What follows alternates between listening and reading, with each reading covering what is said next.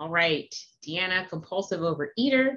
Thank you so much, Andriette and Absentia, for asking me to speak tonight. I'm Deanna, compulsive overeater from Southern California, and I certainly have known morbid obesity.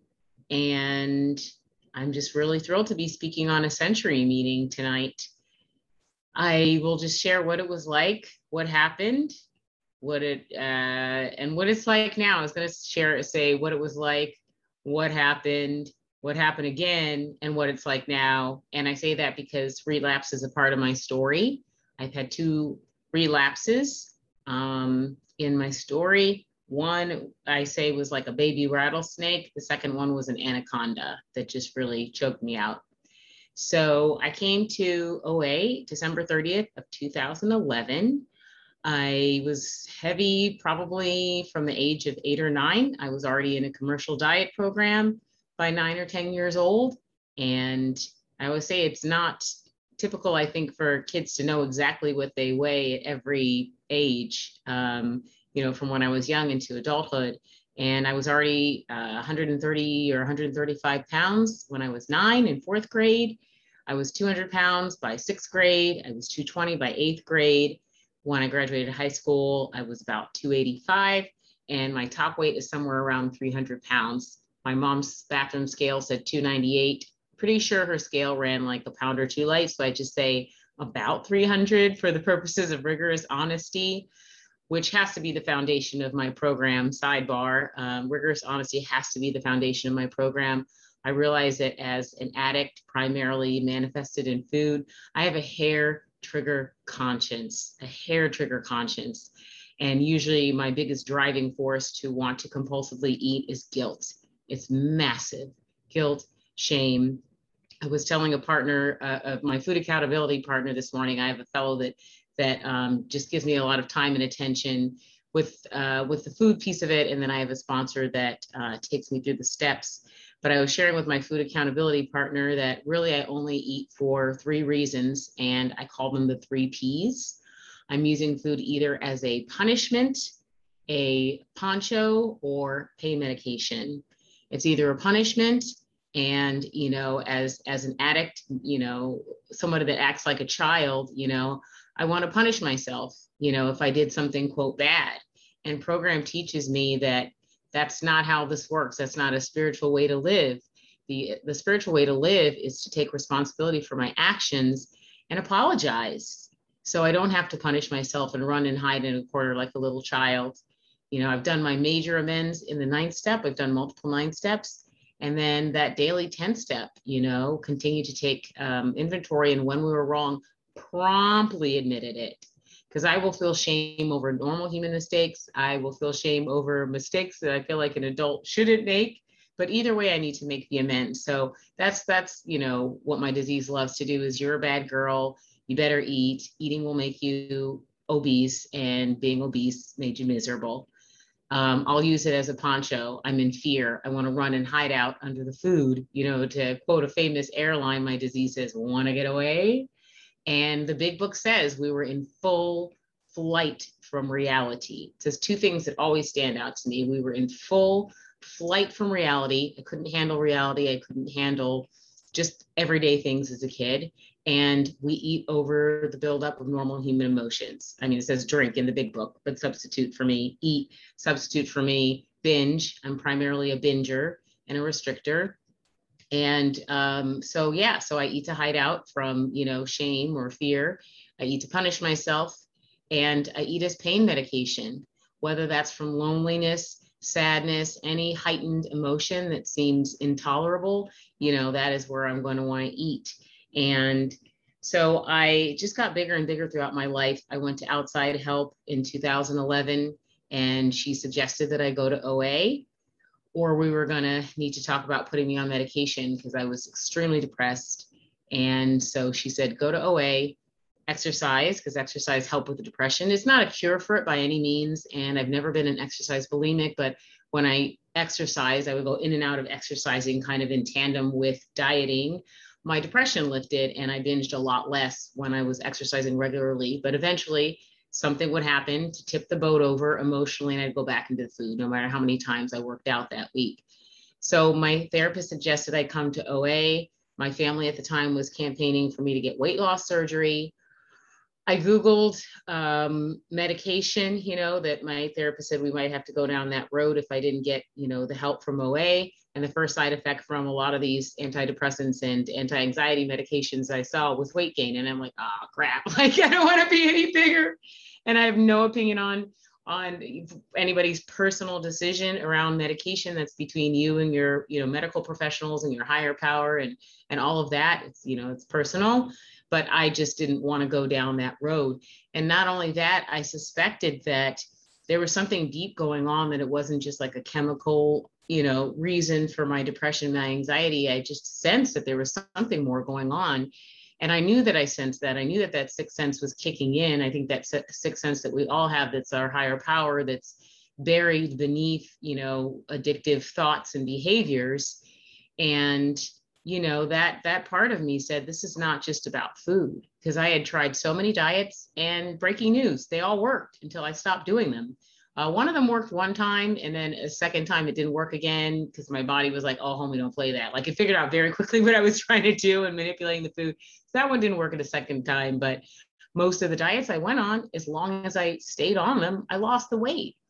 Um, same thing when I went to commercial dieting programs that that were more healthy, I should say, more structured. I don't think that all you know outside help that's that's offered in terms of our food is is necessarily harmful. I tried some wonderful healthy paths of eating, but you know again, my emotions are the problem. So um, I did not want to go to OA, and you know the other options were surgery or medication and I went to my doctor and, and I had told her I'd like a referral for a therapist. And she said, Why? And I said, Because I'm obese. And she said, Oh, do you drink a lot of soda pop?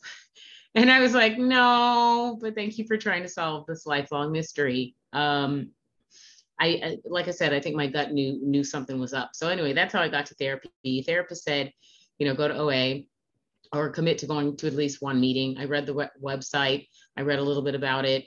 I saw like silhouettes of paper dolls holding hands. I'm like, ew, I don't want to hold anybody's hand.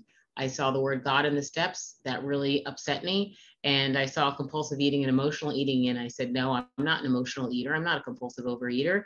I just self sabotage these diets because I don't deserve to be a healthy weight or, you know, or maybe I just haven't found the right diet. And part of that was true. I did try a lot of unsustainable you know food plans and i do believe there's a very powerful self-sabotage component in me when it comes to um, not picking up the food. And, you know, the big book talks about we have an allergy of the body and an obsession of the mind. My allergy of the body, as I see it, is I love volume and calories. Volume and calories. Like I said, I am a binger. Before a program, I would binge so hard that the outside of my stomach would hurt from being stretched so rapidly in these binges.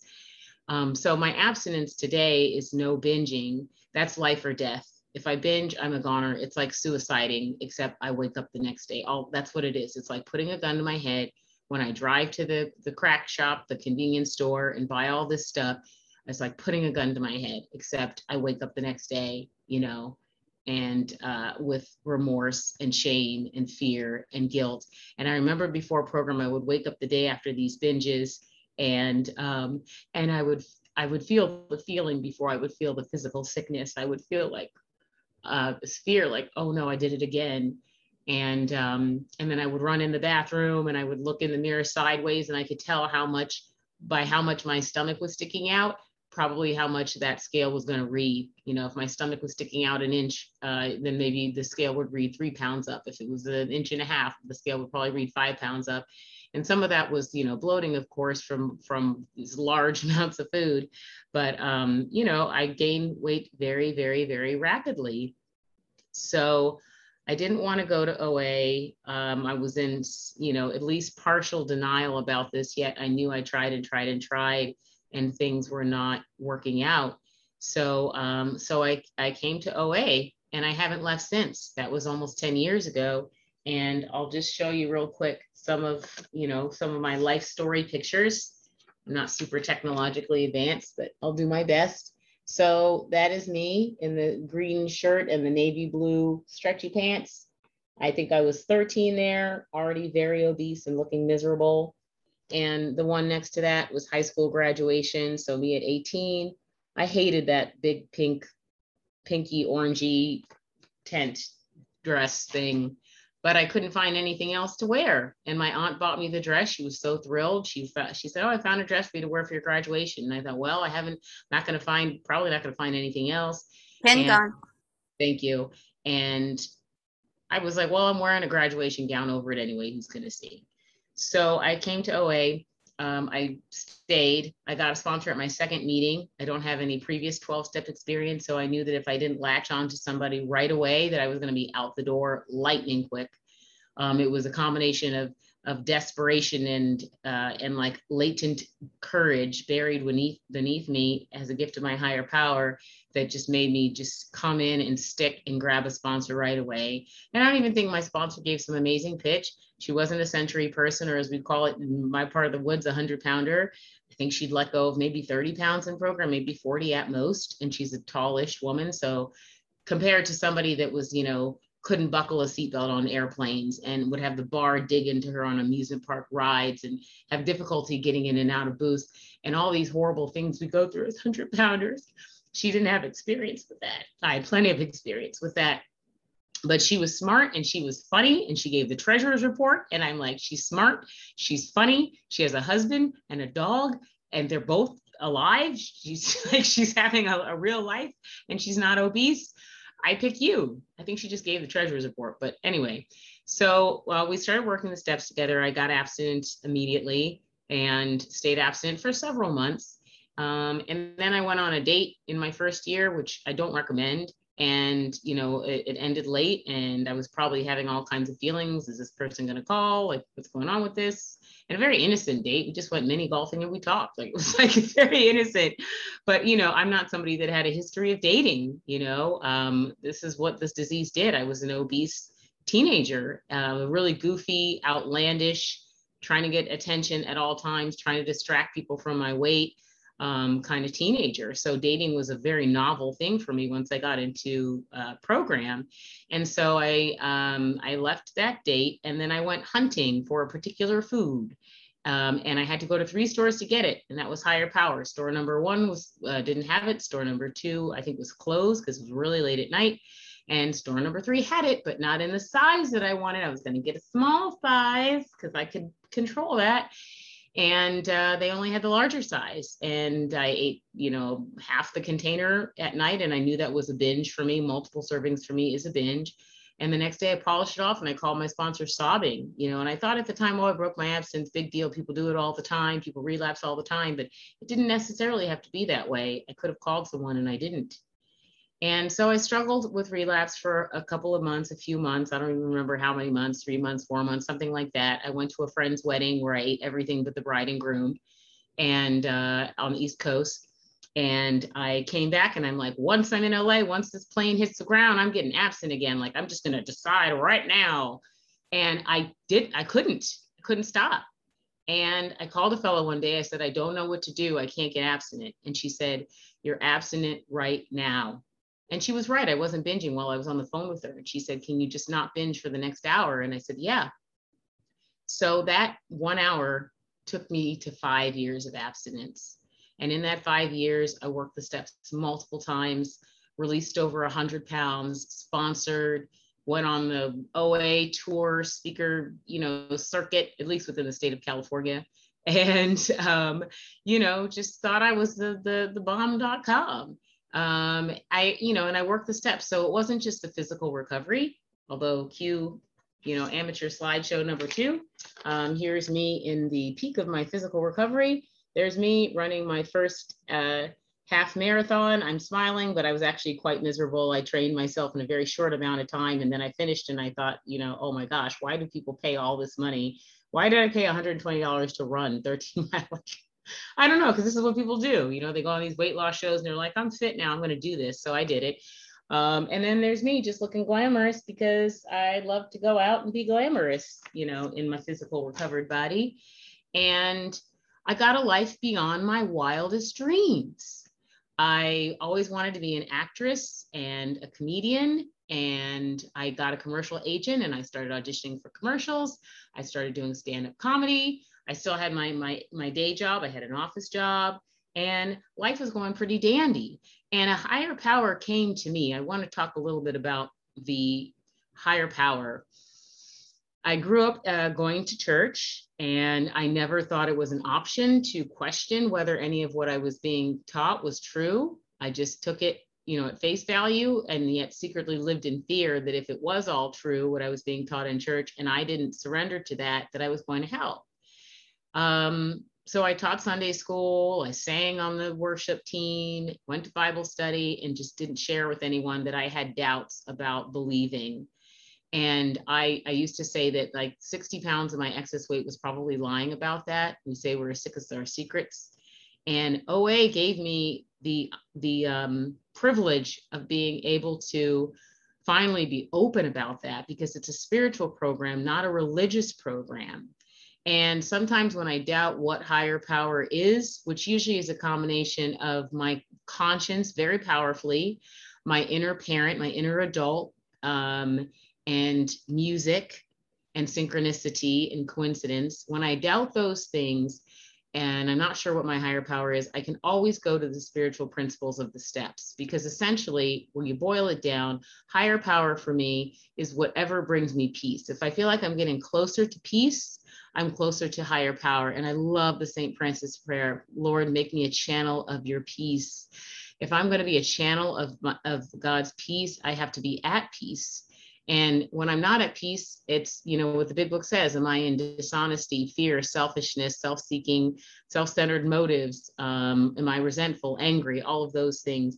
So when I question whether there is a God or whether there's, you know, what, what a higher power is, again, I just go back to the principles of the steps because each one of those principles brings me closer to peace. The principle of step one is honesty. If I'm being honest, I'm getting closer to peace because when I'm dishonest, I'm in fear of being caught. You know, um, courage, faith, hope, trust, um, self discipline, love, perseverance, awareness, and service, the principles of the 12 steps. When I'm operating on, on all 12 cylinders, which is rare, um, I feel greater peace. And we say we have a disease, dis-ease. I am not at ease in the world. I am not at ease in my body and in my mind. And these principles get me closer to being at ease in the world. So I got absent again. It, it lasted for five years. 2017, some challenges came up. I had my grandmother pass away. My acting agency closed out of the blue after 20 something years in business. My older sister and husband and their three beautiful children said they're moving back east now. So family is leaving. I had a change in a position in my job. So six months, it was like in a six month window, there's all these things that happen And the big book says that, you know, come, come, you know, good times or bad, sobriety had to take on a life of its own. And that um, there was a clash you know, life was happening. And instead of running on parallel railroad tracks where my abstinence is one track, one side of the track, and life events is the other, there was a collision. And I started to lose my spiritual recovery. I started saying, you know, no to sponsoring people. Oh, well, you know, I have too many people. Uh, I started turning down speaking opportunities for program, and I love speaking at program. I love it. I'm a ham. My ego is not my amigo. I love speaking at meetings. And I, when I started turning that stuff down, okay, weird stuff going on. And so my spiritual health started to fade because I got into fear. Well, all these things are going away. What am I going to lose next? My grandmother dies and my family leaves and my dreams are going, what's next? And I started to internally short circuit and forget what other higher power I came to believe in. So my spiritual health deteriorated. My mental and emotional health deteriorated. I got very depressed. I think part of it was like clinical depression, but also like as a byproduct of losing my spiritual recovery. I got very thin. I'm just under five eight, and I got down in the 120s, which for me as a century person with like loose skin and stuff was quite thin. And um, and then that was like a year long process of deteriorating, deteriorating, deteriorating, losing integrity, losing mental health, not bathing. And then it boiled down to the physical. And I got very, very thin. And finally, I broke my abstinence in the binge herd around the world. and I rapidly gained 100 pounds back in four months. I broke my abstinence. A week later, I got fired from my job, 10 and a half years, because my mind was already out the door. And I just, I lost touch with HP. And like I said, I also have mental health issues. And um, gosh, higher power. I want to go back to higher power for a minute. So one time I was going to an OA meeting. These are examples of something beyond my power, right? I wanted to go to an OA meeting. I was getting ready to leave therapy, at, or I just left therapy, and a fellow called me and she said, "I'm on this. I'm on, you know, whatever. I want to go to this meeting, this OA meeting on the other side of town. I'm with a friend. She's driving. Can you tell us how to get there?" And I said, "Sure. Well, where are you guys right now?" She told me five left. Uh, oh, five left. Yes. Five. Okay, perfect. Thank you um, she said, you know, I said, well, where are you? And just as she said where she was, she looks up and she sees my car across the intersection. We were at the exact same intersection at the exact same time on the opposite side of town from where this meeting was that we both wanted to go to. And um, and I said, great, here, follow me. So we caravanned over you know, another time that same fellow called me and she said, There's a newcomer that really wants to go to this particular meeting, but she doesn't have a car. Boy, I wish she could get a ride. She lives XYZ. And I said, I just got out of a massage and I'm like two miles away from that city where that fellow lives. And I never like I'm very rarely on that side of town, right? What are the odds? Again, I'm in the place where I need to be at the right time. And I felt like I was like God's agent. Like, okay, Deanna, here's your next mission. Pick up this chick ticker. So all these things were happening, these amazing things. Anyway, I had that rough year. I broke my abstinence. I exploded back up into morbid obesity. It was humiliating and it was the absolute worst year that it could have happened. It was my high school reunion, my dad's 70th birthday party, where all the family who was used to seeing me a size four or six for several years now saw this very, you know, this reinflated person. I mean, it was just the worst year this could have happened. Down to I needed to get my driver's license renewed that year. And now it was mortifying. And I think if there is a God, he wants to build humility in me, a stronger, more humble human being, because I used to understand, not understand how people could relapse. Well, just get a sponsor and do what they say. I didn't understand people whose food was quote messy or who gained weight in abstinence or or just people who had character defects that I don't have. Like, well, why why do you why do you act like that? And I've walked in the footsteps of every single person I've judged in the last nine years since I came into the rooms. I got abstinent late last year. I've been instructed by an old timer don't count days, don't take chips, just do this for you this time, not to be like the supermodel of OA but I'll just say that I've been absent since late last year.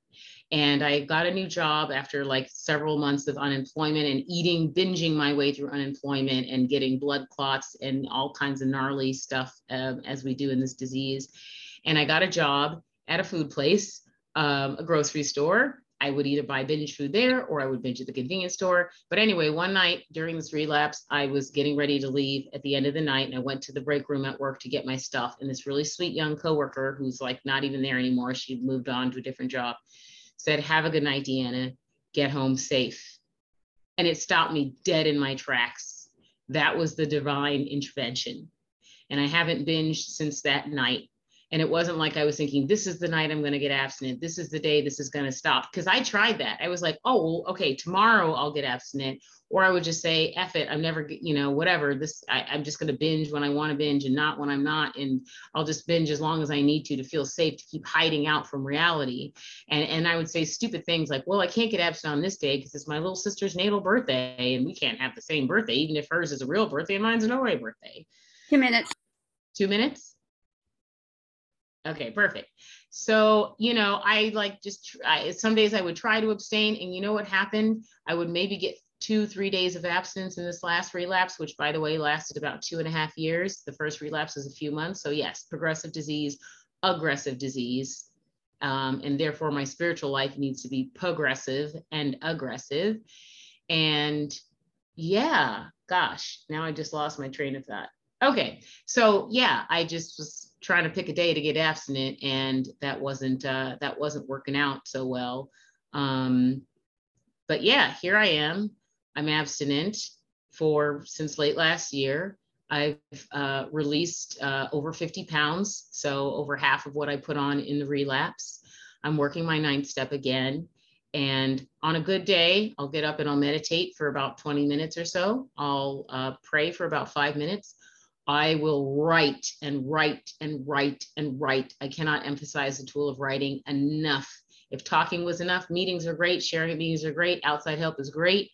But I am like, I got a big PR manager in my head that will filter out everything that I do not want to share. So I don't hear, I don't give a crap what the page says. And that's where I find my higher power is through the paper. You know, I pick up the pen and there's that translator, like a, like a translator, like the UN, the UN council inside of my heart. The pen translates between higher power and the council that has fears, needs, concerns, guilt, regret. So I write and I read for today and I send it to a fellow every morning. I take a picture of it and I'm just trying to stay in this thing because my life is unmanageable. But my problem is not food, it is unmanageability in my thoughts, actions, stubbornness, and resistance. I am defiant, in denial, and delusional. This is this is the thing. This is the broken thing up here, you know. So I just nobody's ever kicked me out. I've never ever ever ever left the rooms. Uh, like I said, I'm at nine and a half years in program, and I've never left. I don't really have anywhere else to go. I don't want to give any more money to the pay and ways. Um, you know, I don't have anywhere else to go. And and like it's my time. So I thank you for letting me be of service and I can't wait to hear all of you share.